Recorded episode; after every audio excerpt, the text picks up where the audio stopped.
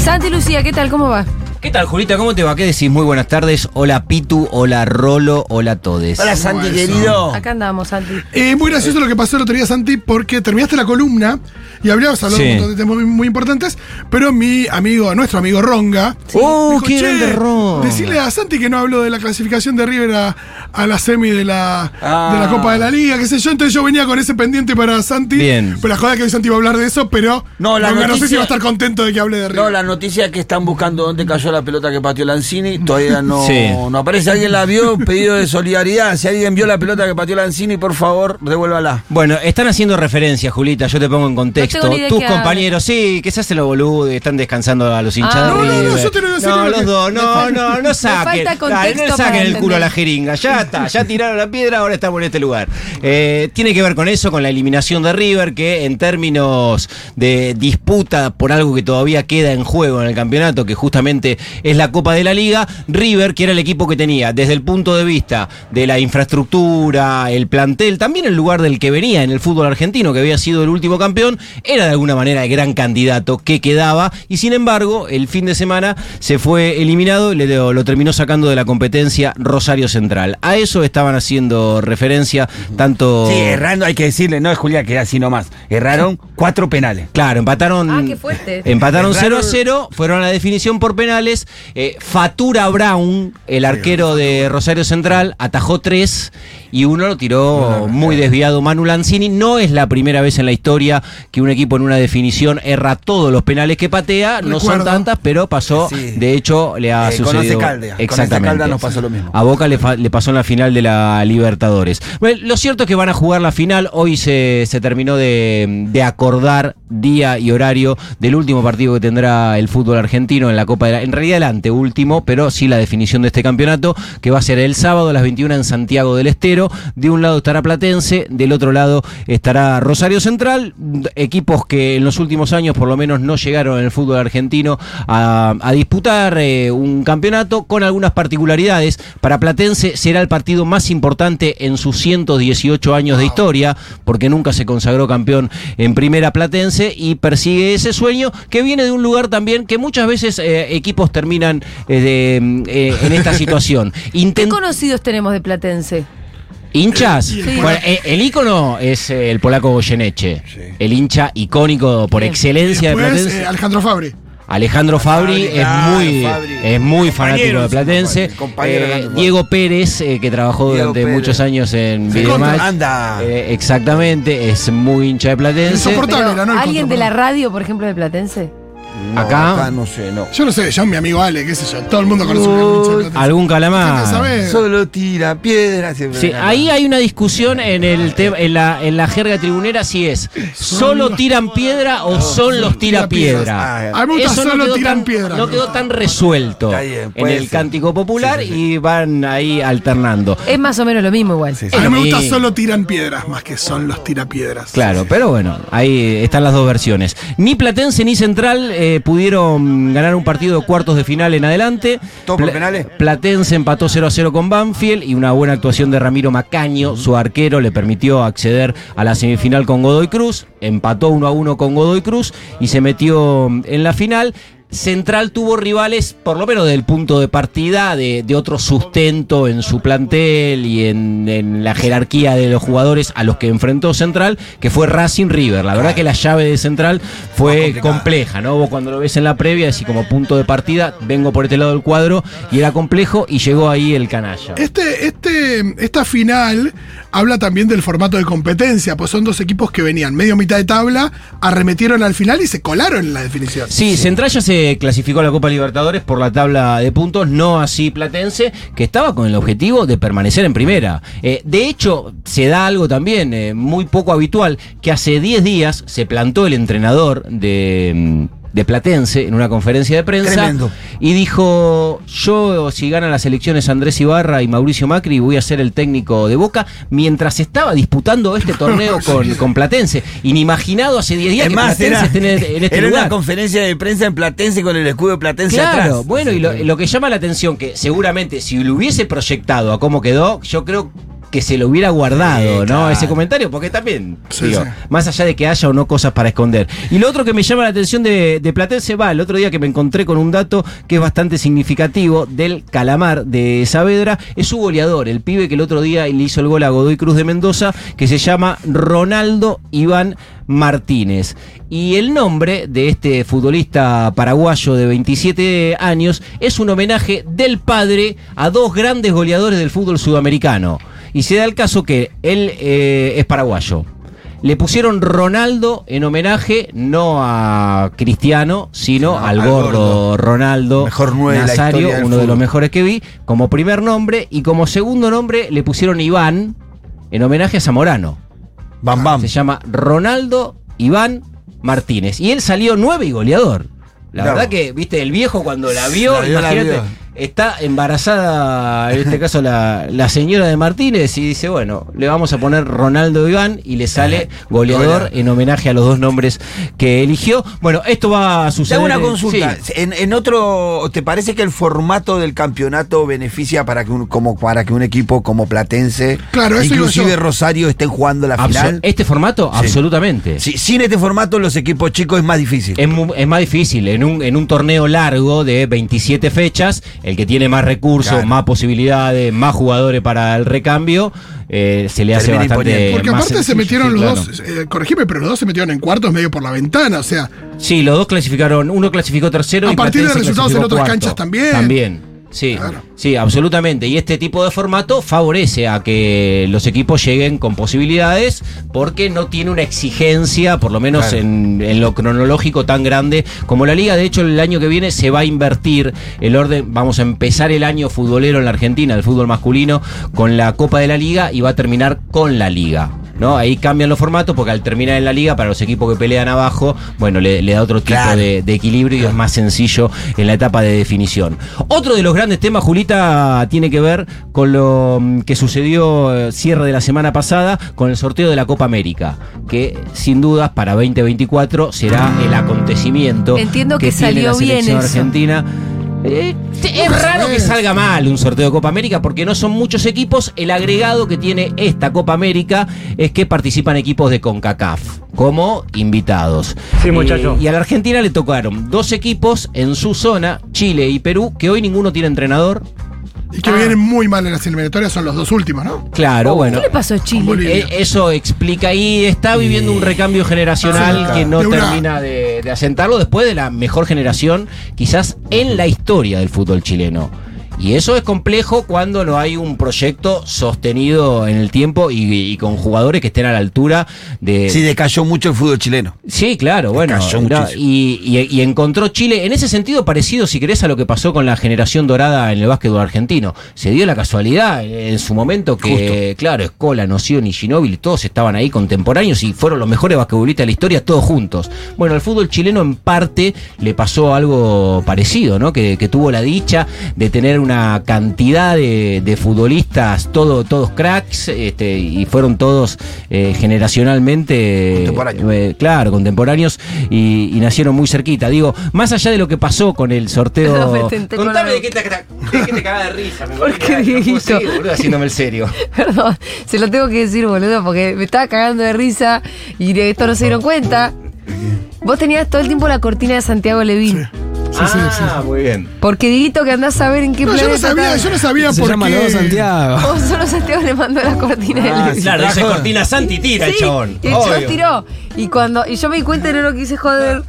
Pero Y no lo cuando- aguantaste más cuando fuerte. No, que- cuando lo cambió y puso el Santiago correcto, nos miramos los dos y dice, son dos. Santiago. Era eso nomás, una buena Me parece muy bien. En el sorteo de Argentina, Chile-Perú y está esperando Sí. si será Trinidad y Tobago y, y Canadá. Bueno, pero Digo, por eso son, son muy facilísimos. eh, Y sí, deberíamos pasar, deberíamos sí. pasar, No, deberíamos pasar. deberíamos pasar. Canadá jugó el mundial. Tiene a ¿Cómo Alfonso le, Davis. cómo le fue en el mundial? No clasificó. A los octavos final. No, bueno, eh, Mira. evidentemente Sí, sí, sí. es una zona sin, sin nivel de dificultad. Sí, no está, es verdad que no están. De los CONCACAF el más difícil es Estados Unidos. Sí, Y Argentina, perdón, y Argentina históricamente Copa América eh, es más complicado. eh, por ahí Paraguay eh, también, que yo Uruguay, Colombia, equipos que no nos cruzamos y que nos podríamos cruzar tranquilamente. Sí. Además del sorteo, que es lo que va a marcar Sí. la agenda. Sí, que es lo otro más importante. Pero claro que sí. Digo, hace 20 días Argentina jugó un partido en Brasil, en el Maracaná. Por primera vez en la historia consigue un seleccionado, Argentina, ganarle a Brasil por eliminatorias en su tierra, algo que no había sucedido nunca. Ajá. Y en aquella conferencia de prensa, Scaloni decide detonar. La bombita esa. Claro, detonar algo que no estaba pesado, en, el mapa Mal, de, mal, mal, mal. de nadie. ¿Qué pa- este sorteo de la Sí. Copa América era el primer evento que había donde se tenía que presentar eh, Lionel Scaloni. Y lo hizo como técnico de la selección. Sin embargo, eh, el mensaje que dejó, habló muy poco, de, habló con un periodista nada más tres minutos. El mensaje fue tan ambiguo como hace 20 días. O sea, Clarísimo. el chabón está parado absolutamente en el mismo lugar con una aclaración que en un mensaje muy breve se encargó de hacer y que me parecía importante traerla porque también, si es cierto, si es sincero, si hay que creer lo que dice Scaloni, esta aclaración que hace el entrenador de la selección argentina me parece que también es válida. Por lo que se ha dicho y todo eso, creo que también hay que eh, descartar un montón de cosas que, se están diciendo. eh, la relación con el presidente, que siempre fue perfecta, no, no, no hay ningún tipo de problema. es- esto es, va más allá de eso, es una decisión eh, de pensar mía, exclusivamente mía, de cuerpo técnico, y, y a partir de ahí eh, pensar lo mejor para la selección. Se preocupa por aclarar que no tiene un conflicto ni una tensión Sí, ni sí. nada, al contrario, lo pone en términos de... Lo único que aclara es, es eso. de perfección. La Todo- relación todo con, la dirigencia es perfecta. Es un tema mío. La verdad que hay una ambigüedad alrededor de lo que dice.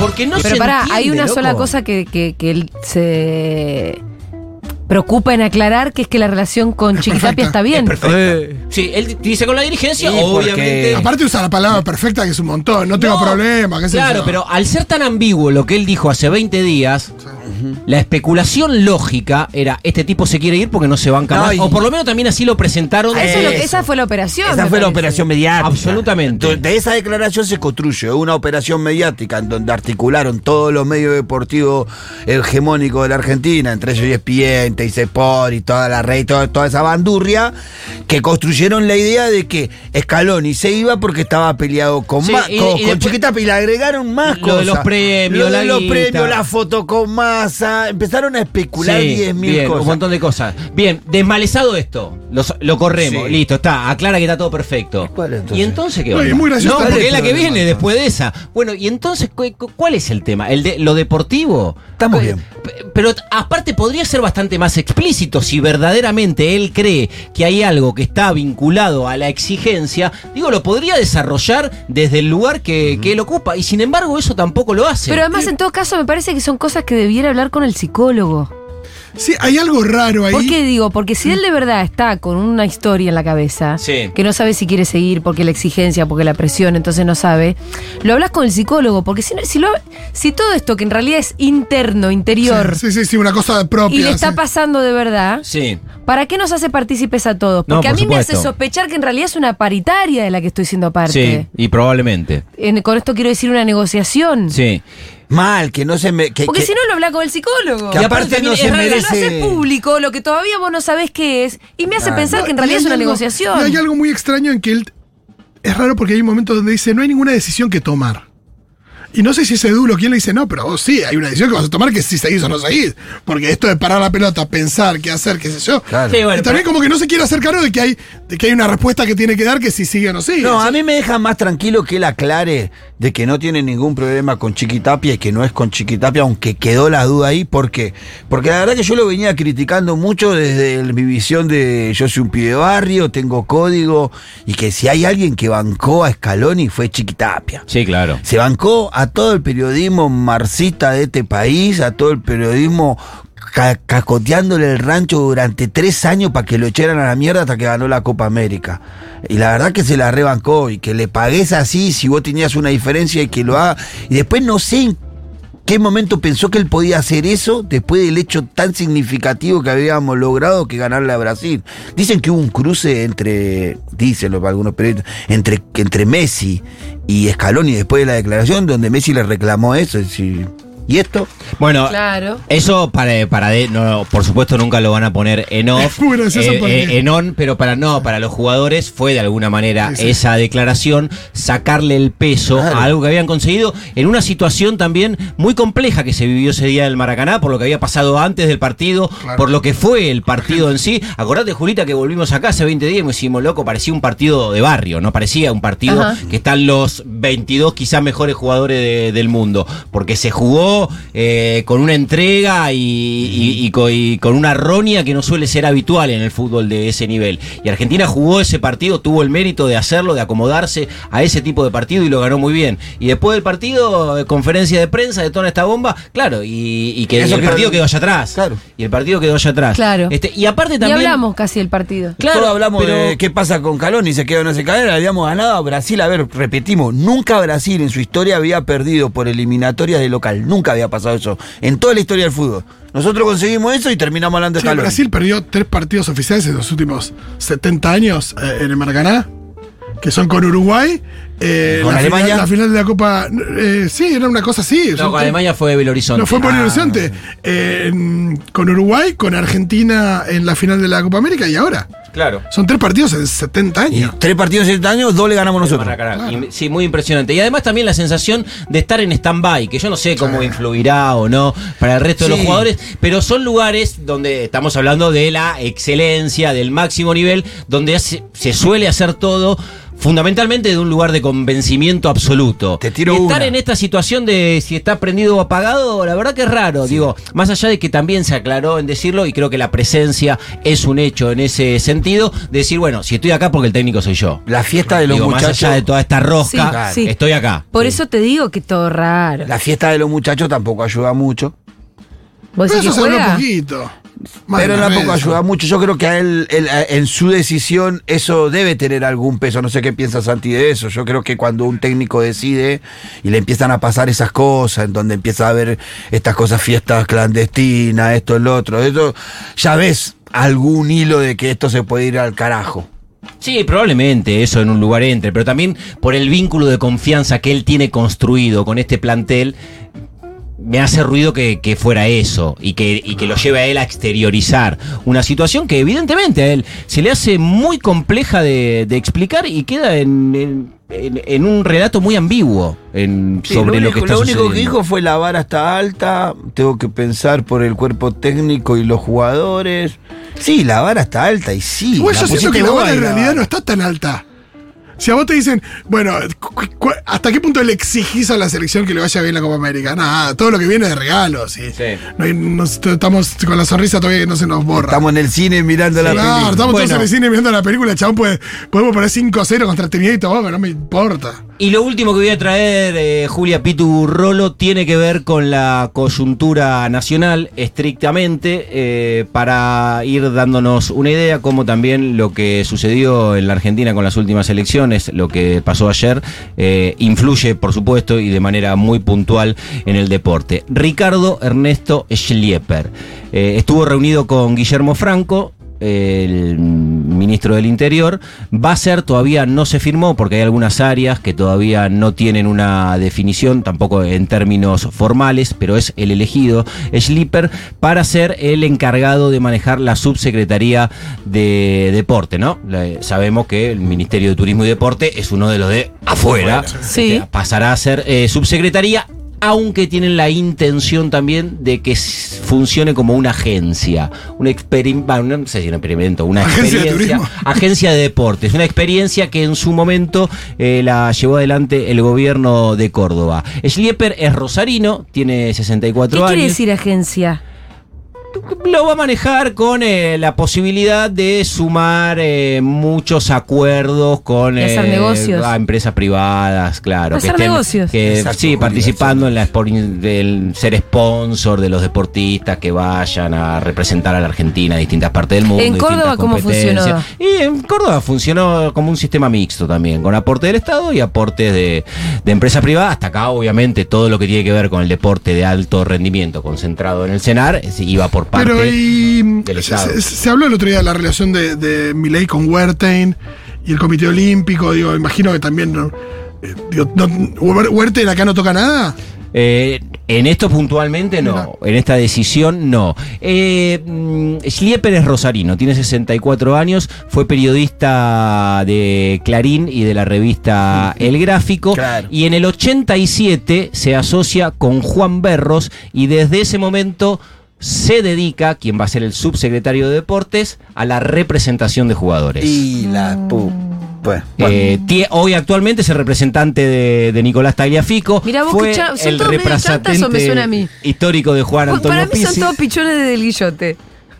Sí, bueno, hay un dato más que se lo puede, que lo pueden intuir fácilmente, hablando de representación de futbolistas, de quien va a manejar la cartera de deportes en el gobierno de Milei. Hay otra que cae de Maduro, que si tiene vínculos y sí, Sí, sí, claro, cómo. claro, por supuesto que, sí. Por sí. supuesto que los tiene. Con el Calabrés. Sí, él eh, se acerca a la política en 2001 con Ricardo López Murphy, fue vicepresidente nacional del partido Recrear y mm, traba una muy buena relación con Mauricio Macri en los tiempos en los que estaba al frente de la presidencia de, Boca. Eh, fue candidato a intendente de Rosario por el PRO en, en 2011 y participó en las últimas elecciones en la boleta de Patricia Bullrich, aunque no pudo entrar como diputado. No es el único nombre que va a tener un lugar eh, importante. Otro es Diógenes de Urquiza, que eh, estará a cargo exclusivamente del alto rendimiento deportivo.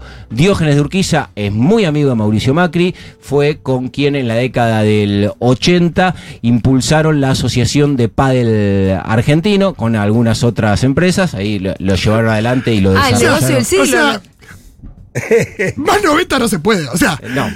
Pero aparte de haber sido el negocio del Padel, siglo, Padel, en los Padel, 90. viene Fidodido, Fidodido, secretario de Deportes. Sí. O sea, el Padel, posta, gente del Padel. o sea, no quiero caer el Padel. ahora No, pero la gente del pádel Ahora es la que está ahora a cargo del turismo nacional. Eh, pero- Perdón, pero del, ahora el de- pádel Del, del alto rendimiento Del deportivo. alto rendimiento Es- deportivo. va a ser O sea, una... todo bien con el Padel, pero es gracioso porque es tan noventoso sí, sí, todo. sí. Sí, bueno, ya lo, que se fue desprendiendo así rápidamente es que el deporte también va a ser un área en la que evidentemente va a haber un recorte sustancial e importante. Eh, fundamentalmente hablan que el deporte paralímpico va a tener desde la financiación bastantes inconvenientes. Eh, también se está hablando Los ya... terrenos que- del Senado me parece lo- que es el problema. Sí, de los Juegos Evita, que como iniciación deportiva para cientos de miles de pibes en todo el país Olvidate. son fundamentales. Bueno, Olvidate. se habla que los Juegos Evita... No, a mí me parece que lo más peligroso inclusive son los terrenos del Senar. Sí. ¿Dónde están ubicados? ¿Viste dónde están? ¿Dónde están? Allá acá en la ciudad de Buenos Aires. Claro, atrás de obras, atrás de obras sanitarias. Lo van a rematar. ¿Sabés, cómo, ¿sabés lo que valen esos terrenos ahí?